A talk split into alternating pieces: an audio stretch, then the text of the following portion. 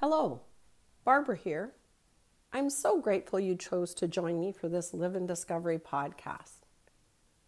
I'm very excited to be announcing a new project.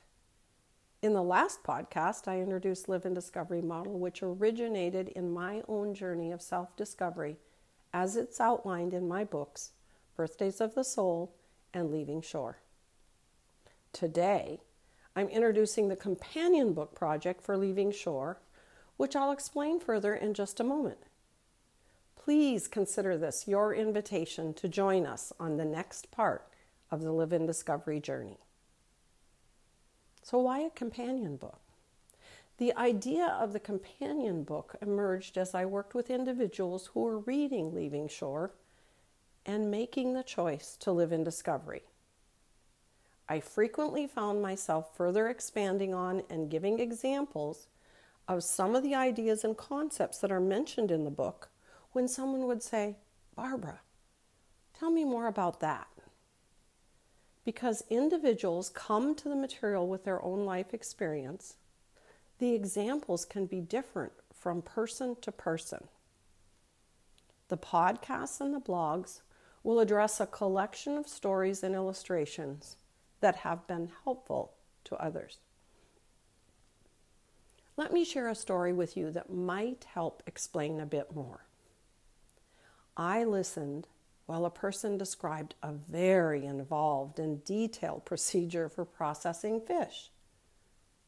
I began to understand that the person was not just describing fish processing, they were telling me the right way.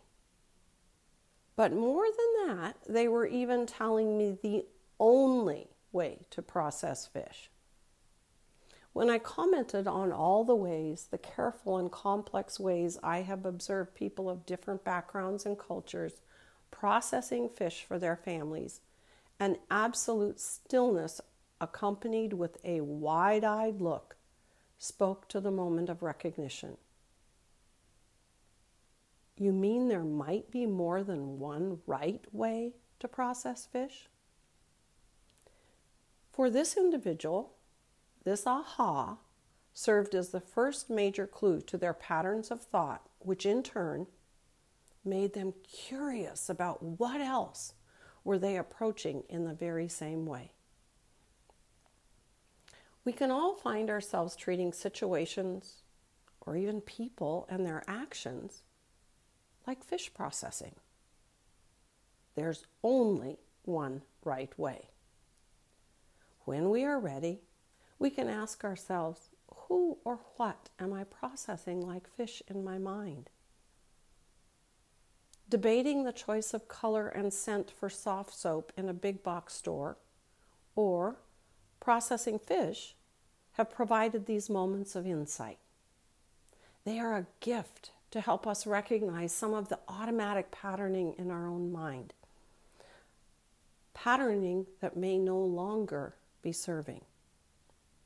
My hope is that the stories like these will provide you a window into your own thinking patterns. My goal, my intention is to support you, to lessen the thresholds within your mind as you begin to reflect.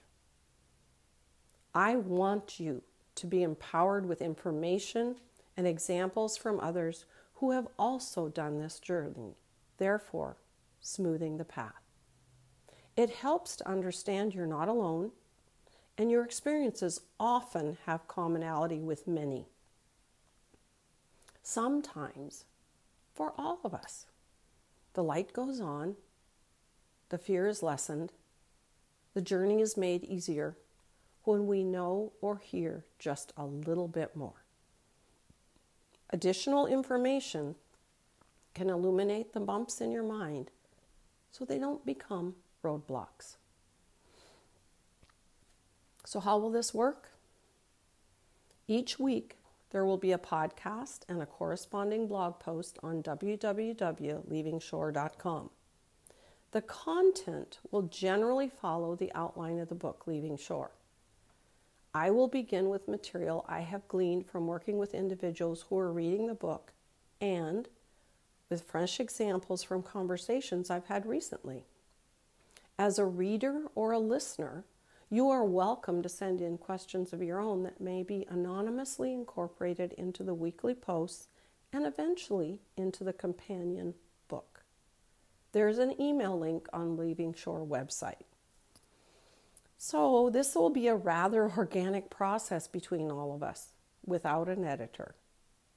I want you to know that when I am speaking or writing, you are foremost in my mind. You, the listener and reader, influence what words and examples I use and the topics I focus on. It is my intention that my choices serve you and support you. You may even get a fresh example of my wonky or a moment when I had an insight which inspired me and it may inspire you.